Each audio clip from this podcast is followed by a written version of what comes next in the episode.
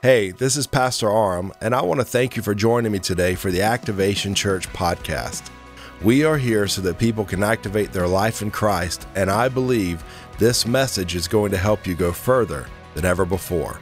Check it out. You know, this is our second annual student takeover. Last year, if you remember, I was tricked into speaking in front of you. Pastor invited me out on his boat. It was summer. He'd been talking about it forever, forever, and I'm just like, man, I can't wait to get on this boat with Pastor, right? He he wined me and dined me. He fed me barbecue. And then he said, hey, man, you you're, you should speak on Sunday. And I was like, oh, man.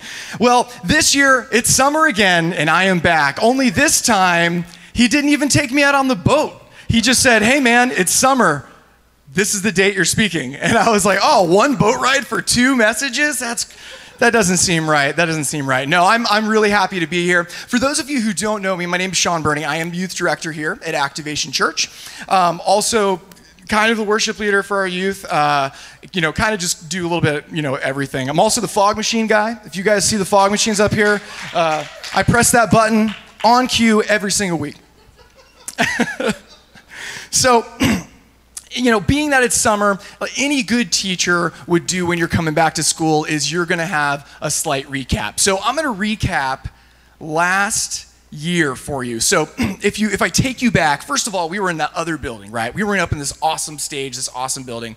We were in the other building, and we were talking about discovering Activation Church, right? Who we are at Activation. And I had the pleasure of closing out that service or that message series. And, uh, you know, we're going to actually start this one. So this is actually pretty cool. But we were talking about the mission of the youth, right? What is our mission at Activation Youth? And the conclusion that we came to pretty quickly was that it's the same as the church, right? Our mission at Activation Youth is to be there to help youth activate their lives in Christ, right? And that's what our mission here is every single day, right? So it shouldn't change, right? Same message, but what we talked about was the mode of transportation to get there might look a little bit different, right? Um, I had a I had a fun conversation with my old niece this morning, and we were talking about the songs, and she was like, "Oh my gosh, like how many songs we're doing?" I'm like, "Oh, we're doing three." She's like, "We only play three songs? It feels like one billion years, you know." So, so we got to do it a little bit different, right? We got to captivate them a little bit differently than what we do here on a normal Sunday. So we talked about our mission.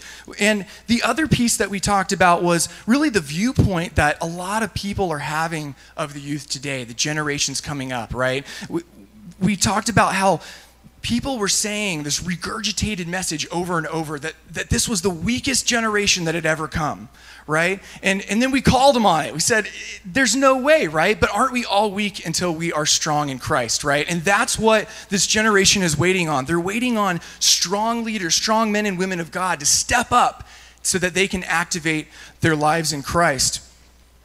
They have different challenges than we do when we were young, you know? I gave the example of, you know, we didn't even have a computer or internet in my house until I was in high school, right?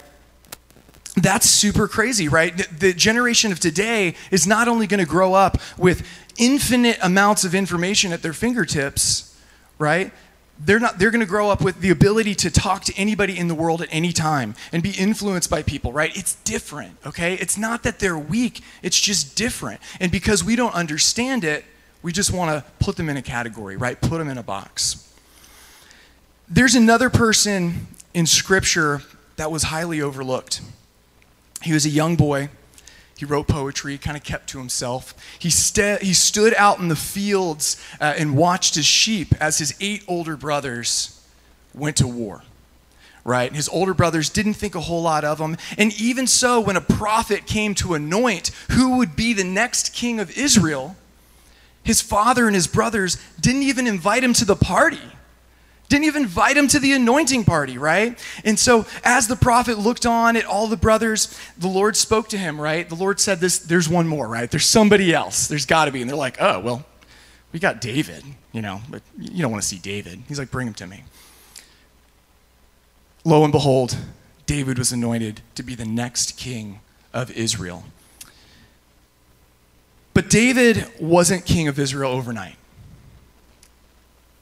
He didn't just get anointed and became the king of Israel, it wasn't a sprint for David.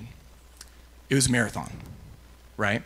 And our lives in Christ are like that. But all too often, we treat it like a sprint, right? We're trying to get where we're going. We have very little patience as human beings. We want things now. I know that I do, right? one hundred percent I want things now. So most of my life has been really focused in on getting to the next thing, right? I, I, uh, I have, I'm a very kind of compulsive person. I see things and I just got to do it. Like, I'm not the kind of person that watches crazy stuff on T V and I'm like, oh, that's nice. You know, that's really dangerous. I'm just like, oh man, I want to do that, right?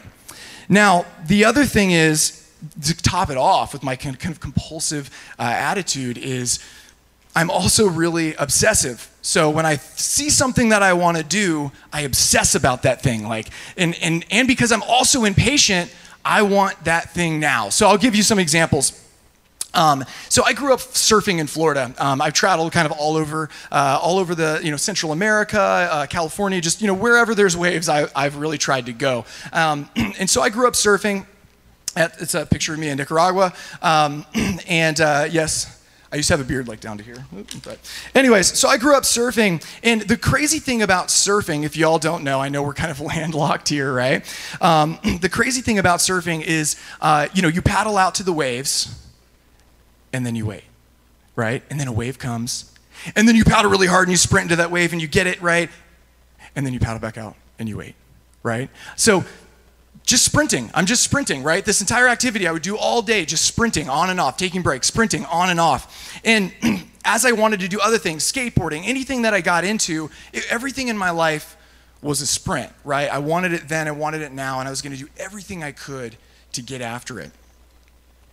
And then, you know, I, I was introduced to something called obstacle course racing. Has anybody done an obstacle course race? Yeah, a couple people in here, right? Hopefully. Um, I was introduced to obstacle course racing.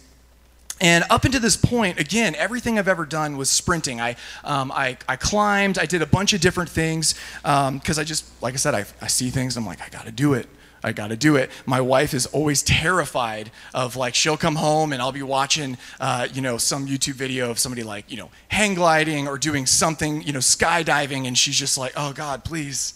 Please no, right? You know, she's like, I, we, we can't afford it. Our insurance is already maxed out. Uh, you've been to the hospital. Uh, I remember there's a point where she's like, you've been to the emergency room three times in the past year. We can literally cannot afford for you to do any more new things. And then the other thing that she really gets scared of is because I am really obsessive towards those things, I got to have the best stuff, y'all. I got to have the best stuff. I got, Justin knows. Justin knows, right? He's seen he's seen my quiver of mountain bikes and things. I've got to have the best stuff. And so she's like, "Oh, we can't we can't afford to go to, you know, we can't afford insurance and we also can't afford all of those things, right? You know, cuz I just can't." Anyways, it's something I'm working on, all right? It's something I'm working on. A lot like David, he was a regular person, right? And the crazy thing about David's, you know, his, his marathon to becoming king is there's a lot of opposition in his way. And the other thing is the more you read about David, the more you realize that guy wants to get after it, right? He's ambitious. He wants to, like when we're talking about uh, Goliath, right? He saw what he wanted to do. He saw the opposition in his way and he didn't waste any time. Right? He went to the king. He's like, I'm going to take care of this guy. And he did, right? He did. So, you know, I was introduced to obstacle course racing. And that led me into uh, endurance racing, long, long distance endurance racing, triathlons, uh, things like that. And, you know, the first, the first obstacle course race I did was, was pretty short. It's about five, it was a five K. Well, obstacle course races are never really accurate with distance. It's, they say it's five K, but it's usually more.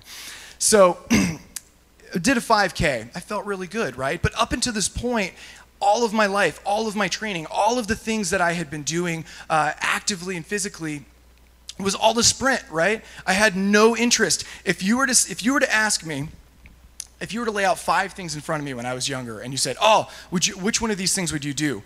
The only thing that I would never have any interest in doing was was long distance racing, was marathons, was anything. I had absolutely no interest. I'm like, running for how many hours? Like, why would I do that, right? There's no instant gratification involved in that. I, I'm good, right? I'm totally good.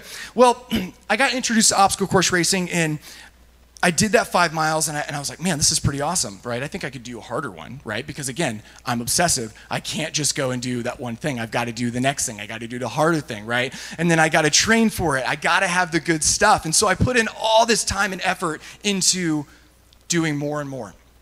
So then I do another obstacle course race and I decide I'm gonna do nine miles, right? I'm gonna do nine miles. But nine miles isn't enough for me because I not only have to do these things, got to be the best, y'all. I've got to be the best at it, right? I've got to make everybody else know that I'm the best. I just, it's t- it's terrible. It's terrible. Again, I'm working on it, all right? I'm working on it. And so I decided to do nine miles, and I decided to do it in a twenty-pound weight vest. I had never ridden, I had never, I never ran nine miles before in my life, and I'm like, I'm going to do this this race, you know, and I'm going to do twenty-pound weight vest, and I'm going to, and I'm going to do all these obstacles, right? And And I just go after it. I barely make it, right? I barely make it. And I'm like, okay, cool. That wasn't too terrible, okay? And then I decide I'm going to do a half marathon obstacle course race. I actually had already decided. I'd bought all my races in advance, so I was committed. But I was still training the same way. I was still eating the same way. I was still doing all the same things. I was still... I was still sprinting towards everything, right? I was running a couple miles here and there, right? But I'm doing it fast, right? I'm not doing it slow and long like you're supposed to. And I do this thirteen-mile obstacle course race, or thirteen point whatever. It felt like thirty. I almost quit, right? I'm halfway through. I am dying, right? I am dying. I think my nutrition for that race was uh, a handful of mustard packets. Uh, I had... Uh, I had some, you know, granola bars, and I think I drank a Monster right before I ran, went out. Yeah, and, you know, leading up to that, I really wasn't drinking, like, water, like, at all, right? I'm not drinking water, and so the day before, I'm just, like, I'm pounding water, right? I'm just, I'm drinking so much water, but if any of you know anything about the, the body, it can only absorb so much at a time, right? So you drink thirty gallons of water the night before, guess what? Your body's only going to absorb a very small percentage of that, and you're done, right? It takes time. So I'm going to read a scripture verse. Romans fifteen four says, "For everything that was written in the past to teach us so that, sorry, for everything that was written in the past was written to teach us, so that through the endurance taught in the scriptures and the engagement they provide, we might have hope." Now, who here has had God speak to them in really wild ways, really weird ways, right? You know, sometimes God speaks to us when we're reading his word. Sometimes he speaks to us through other people. And for me, throughout my life, I, I, I read the scripture. I grew up in the scripture, um, you know, but I had a lot of people that would speak to me in different things. And so lo and behold, God is training me. God is teaching me, right? But you know what? I wasn't I wasn't listening a whole lot, right? There was this time I remember I was climbing at a gym, and uh, you know, my goal was to get to the top as fast as possible. And so I'm listening to like heavy metal music, and I'm trying to get to the top as fast as possible. And I had this guy, this other guy who was a climber. I didn't know him, but he was really, really good. And he came up to me. He's like, "Hey, man, can I give you some advice?" And I was like, you know, normally I'm like, okay, you know, but I was like, sure, sure. I had a moment of humbleness, like, sure, please. And he said, hey, he's like, climbing is not about just getting to the top, right? Climbing is about enjoying the journey. Climbing is about making it seem and feel as easy as possible from point A to point B. And something about that really resonated with me. I'd never heard that before, right? I'd never, I'd never felt this idea that I need to slow down, right? I need to listen more. I need to take other people's thoughts, other people's advice, because for so long I'm just going on my own steam. And this verse here in Romans, you know, we're talking about things that were written in the past were written to teach us, right? So even though that moment was really significant in my mind, I didn't, I didn't necessarily put it all together just yet. And then, you know, because again, I'm, I'm a really competitive person, uh, I decided to start fighting. and uh, start kickboxing, not just street fighting. That's not what I'm doing. Start, uh, people was like, oh, this guy is crazy. Um, I'm not coming back next summer. Um, but I started doing kickboxing, and I started doing it a little bit, you know, later, later in life, in my early twenties. Um, and I trained and trained and trained. I trained for six months, and I decided I'm going to do a fight. So uh, my trainer booked me an amateur fight. And I get there, and I'm thinking, okay, cool, like this is what I got to do. This is the guy I'm going to fight. And as soon as I get there, the promoter decides that, oh, this isn't just going to be a fight. This is going to be an exhibition. So everybody's going to have to fight three times.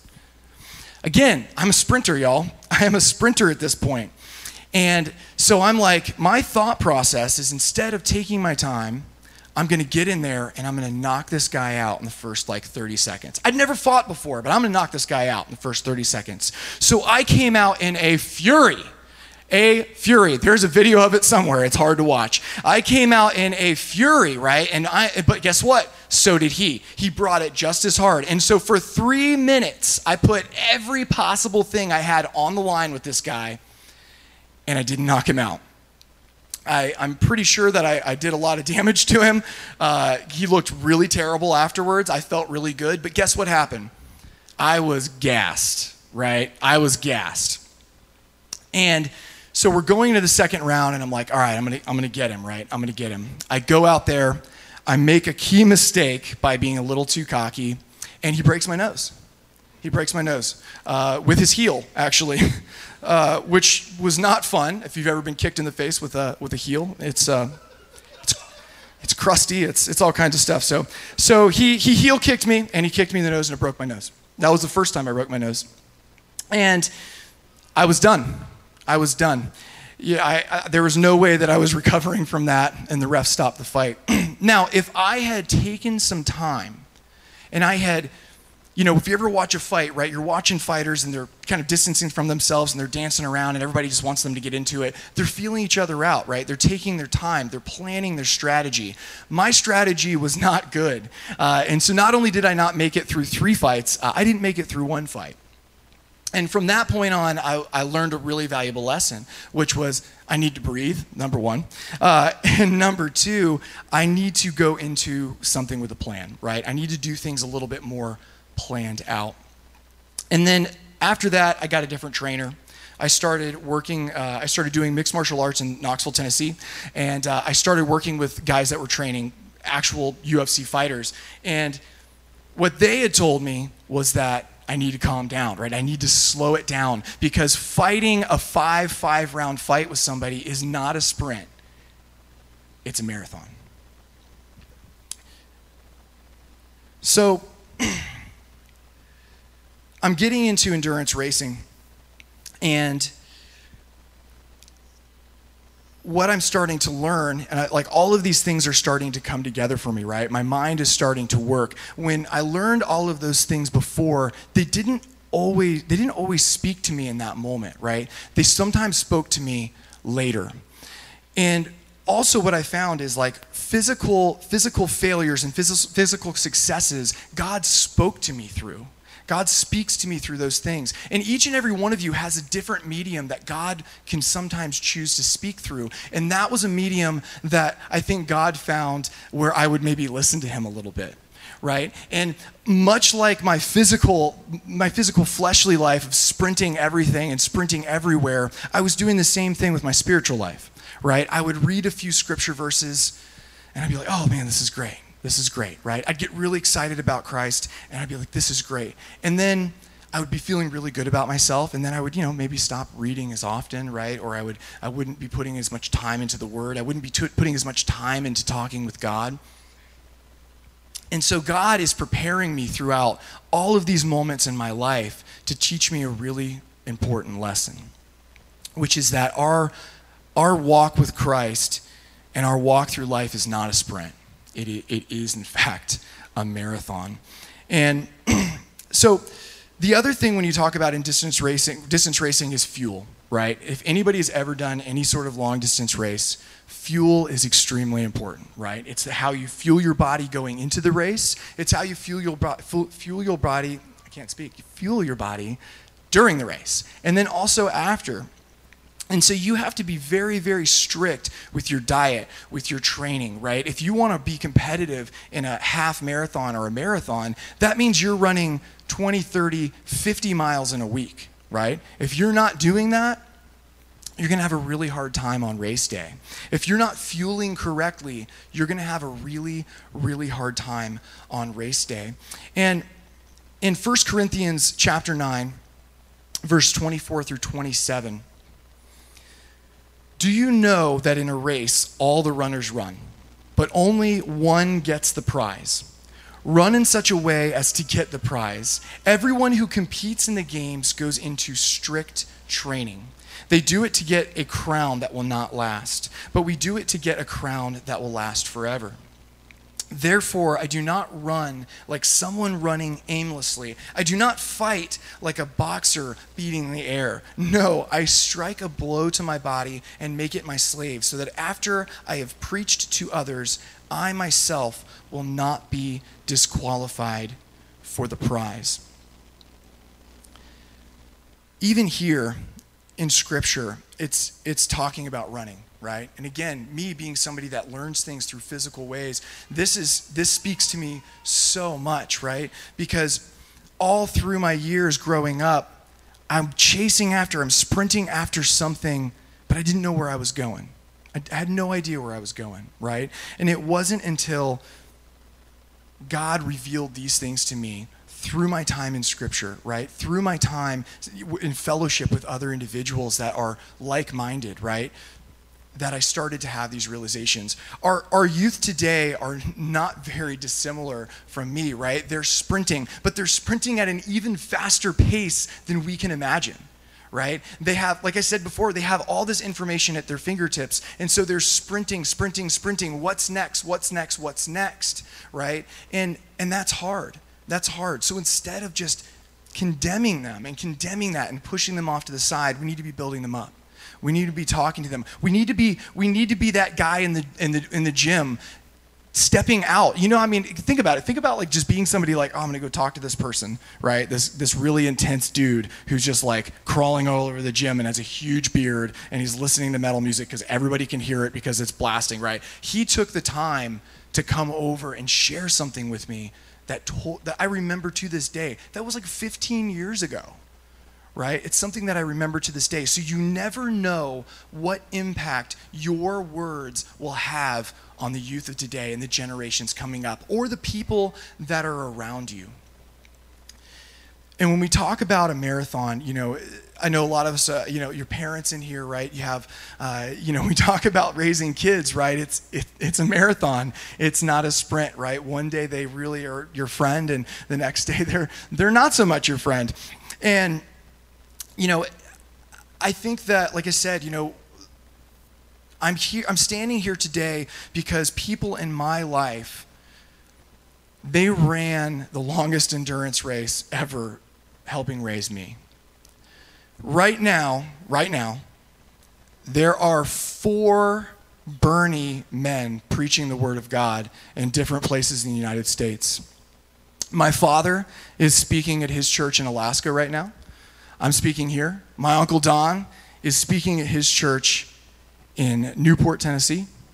And my uncle Mark, who's been a pastor for forty years, is speaking at his church in Merritt Island, Florida.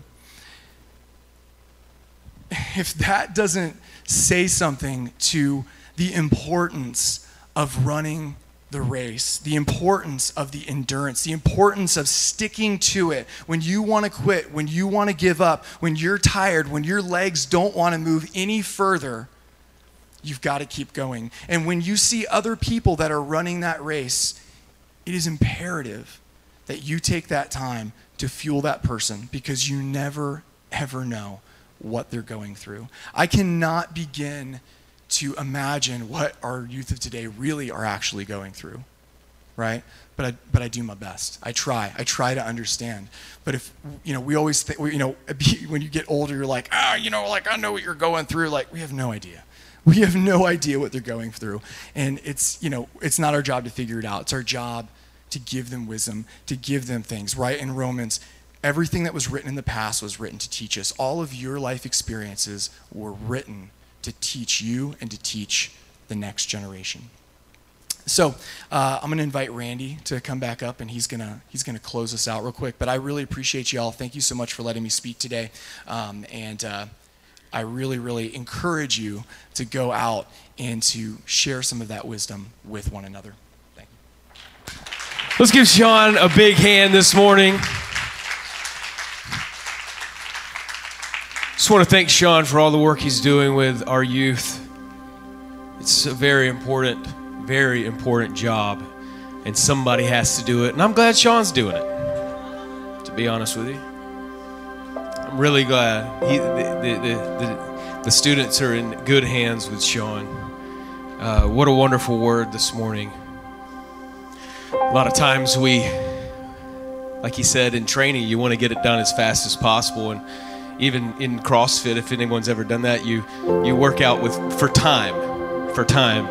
And I always hated those workouts. They were awful. Because you got to do the most in the least amount of time. It's just, it's hard work. And that's how life is. Life is a marathon. It's not a sprint. Sometimes you can get up to speed and you got to take a, take a step back. And God is working all things for His good and our good and our joy. But it does take time. And next week, we'll be talking more about no wasted generation. No wasted generation, because the students are the future of God's kingdom. And we have to take that seriously. We have to. Because if we don't, we don't leave anything for the next generation. And every person in here is a part of that. Every person in this church is a part of building something for the next generation. And I'm thankful that we're doing our part as a church, as Activation Church. I'm very thankful for that. Let's pray and then we'll dismiss. Dear Heavenly Father, we come before you today. We are thankful, Lord, that you have given us a dream. You have given us a purpose. You have given us a mission. And Lord, that mission is to push your kingdom to every edge of every continent on this big, blue, beautiful planet. Lord, I ask right now that you would bury this word into everyone's heart that is under the sound of my voice. Bury this word in their heart, Lord, so that we can take this generation into the future and your kingdom along with it. We love you. We worship you. We praise you. We ask, Lord, that you would anoint each and every student to hear the call, to hear the call of the Lord upon their hearts. Lord, apart from you, we can do nothing. And I ask, Lord, that your Spirit would be with them and in them to do the work that you have called them to do. Lord, continue to plant new visions and new dreams and new strategies in our hearts, Lord, to better serve and minister to the students coming up behind us. We love you, we worship you, we praise you. We ask, Lord, you would be with us and go with us throughout this week and continue to bless us with your presence every day. In Jesus' name, we all said, amen.